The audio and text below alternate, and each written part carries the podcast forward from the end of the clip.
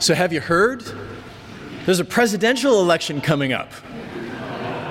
It'd be nice if somebody would tell me these things. What kind of leader are you hoping to get? Now, I have an aversion to politics. This comes as something of a chagrin to my wife, who works on Capitol Hill. But I am concerned when candidates feel that it's okay to launch their official campaigns as early as a year and a half before the big day. The amount of time and money that gets poured into a presidential campaign boggles the mind, especially when you factor in all those campaigns that grind to a halt early, far, far, far short of their goal.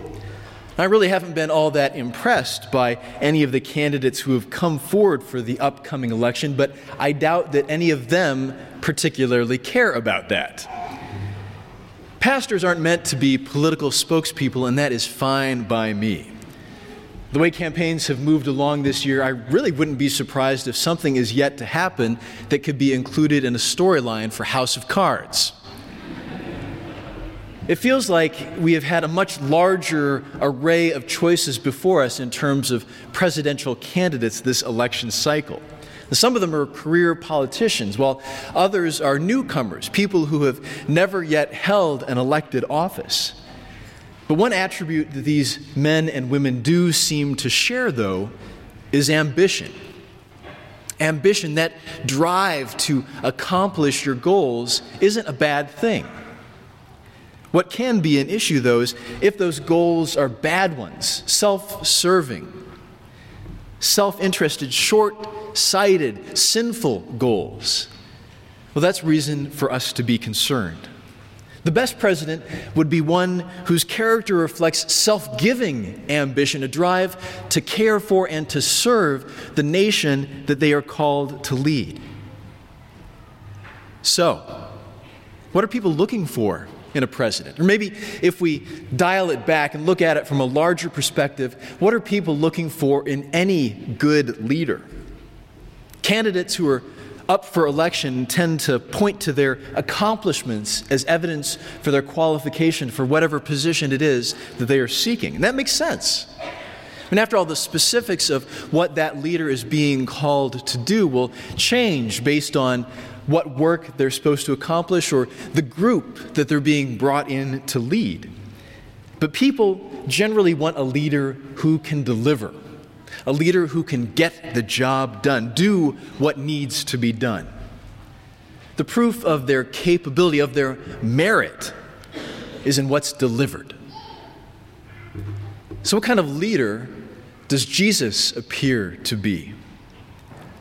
Our reading for Palm Sunday recounts Jesus' triumphal entry into Jerusalem in the days leading up to the great Passover.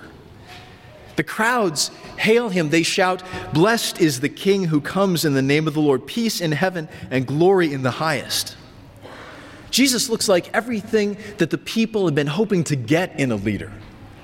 He's one who miraculously heals people, he miraculously feeds people, he even teaches the people about God. He rides into the city on a donkey, a sign that he comes in peace. They wave and lay down palm branches before him as they welcome him in. But less than a week later, this same Jesus hangs bloodied and beaten on a cross. He suffered without complaint. He didn't stand up for himself. Even his closest friends deserted him when his enemies came for him.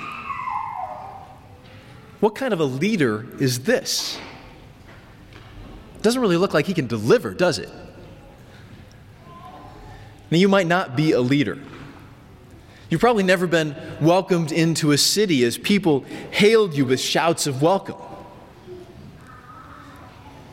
But have you ever been judged or measured and your worth decided based on what people thought you could deliver? Maybe it was grades or goals or dollars or some other kind of metric. What do your accomplishments, or maybe the lack thereof, have to say about you?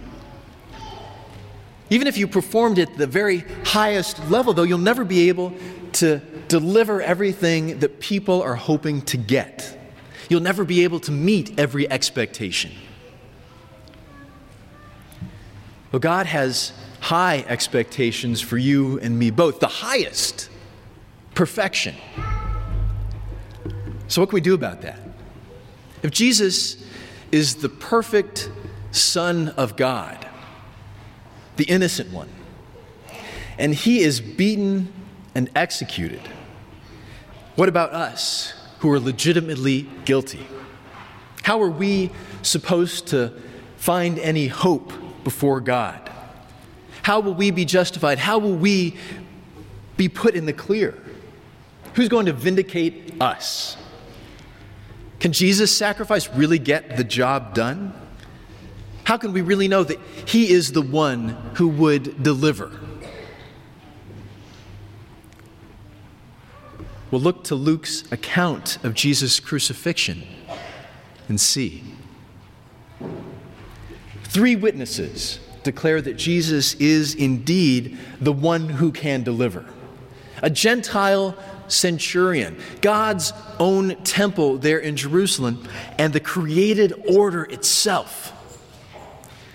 The darkness that falls over the land as the sun fails at the height of the day from noon to 3 p.m., when it should be at its peak, is an indication of the significance of what is going on there on the cross. Evil is threatening to destroy creation, to overthrow it and return it into the chaos that was before God separated darkness and light.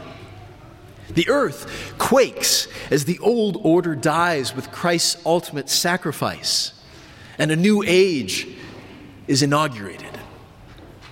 The curtain of the temple that separated the people from the presence of God is torn in two as the way to God is made open to all through Jesus' victorious campaign coming to an end there on the cross to save our broken world.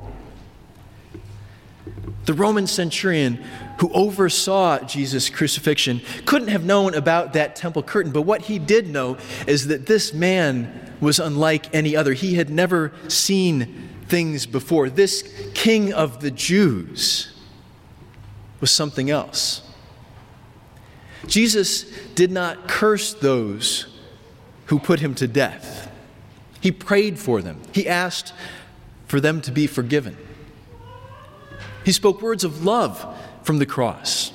And after hours of hanging up there in the midday darkness, he somehow had the strength to loudly call out to God when he gave up his spirit.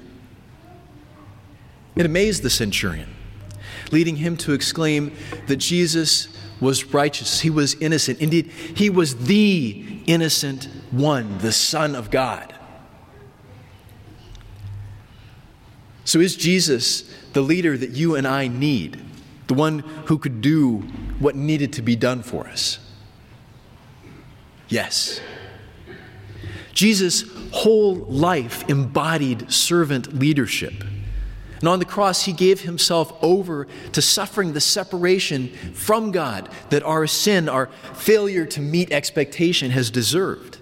Jesus came to be the ultimate fulfillment to God's promise that we heard from Deuteronomy 32 For the Lord will vindicate his people and have compassion on his servants when he sees that their power is gone and there is none remaining, bond or free. Through Christ, God vindicated you. He declared you innocent and worthy. You had no power to justify yourself so God does it in your place. Jesus is the leader who delivers. He delivers you. We're entering into Holy Week. We are journeying to the high point of the whole church year. So follow Jesus from his triumphal entry to his cross. He is the servant leader that we need, not in it for himself but for you for me. Following him, deny yourself. Each of us has choices waiting ahead of us. Some of those choices might be clearer than others. But our choices don't vindicate us, they can't make us right before God. Jesus does that. But as people who follow Jesus, we are called to make the loving choice. The loving choice might not be the easy one, it might not be popular, it might be painful. The loving choice isn't always going to be easy, but it will be the self giving one that reflects Jesus' leadership as the servant of all. Follow Jesus to the cross because he delivers. But don't stop following at the cross. Like Jesus' disciples and his friends who stood at a distance and watched his death, you might be tempted to think that because his campaign for us ended at the cross, his story ends there too. It doesn't. Keep following Jesus to Easter, to the empty tomb, and see how his story and your story is far from over. The greatest vindication is yet to come. Amen.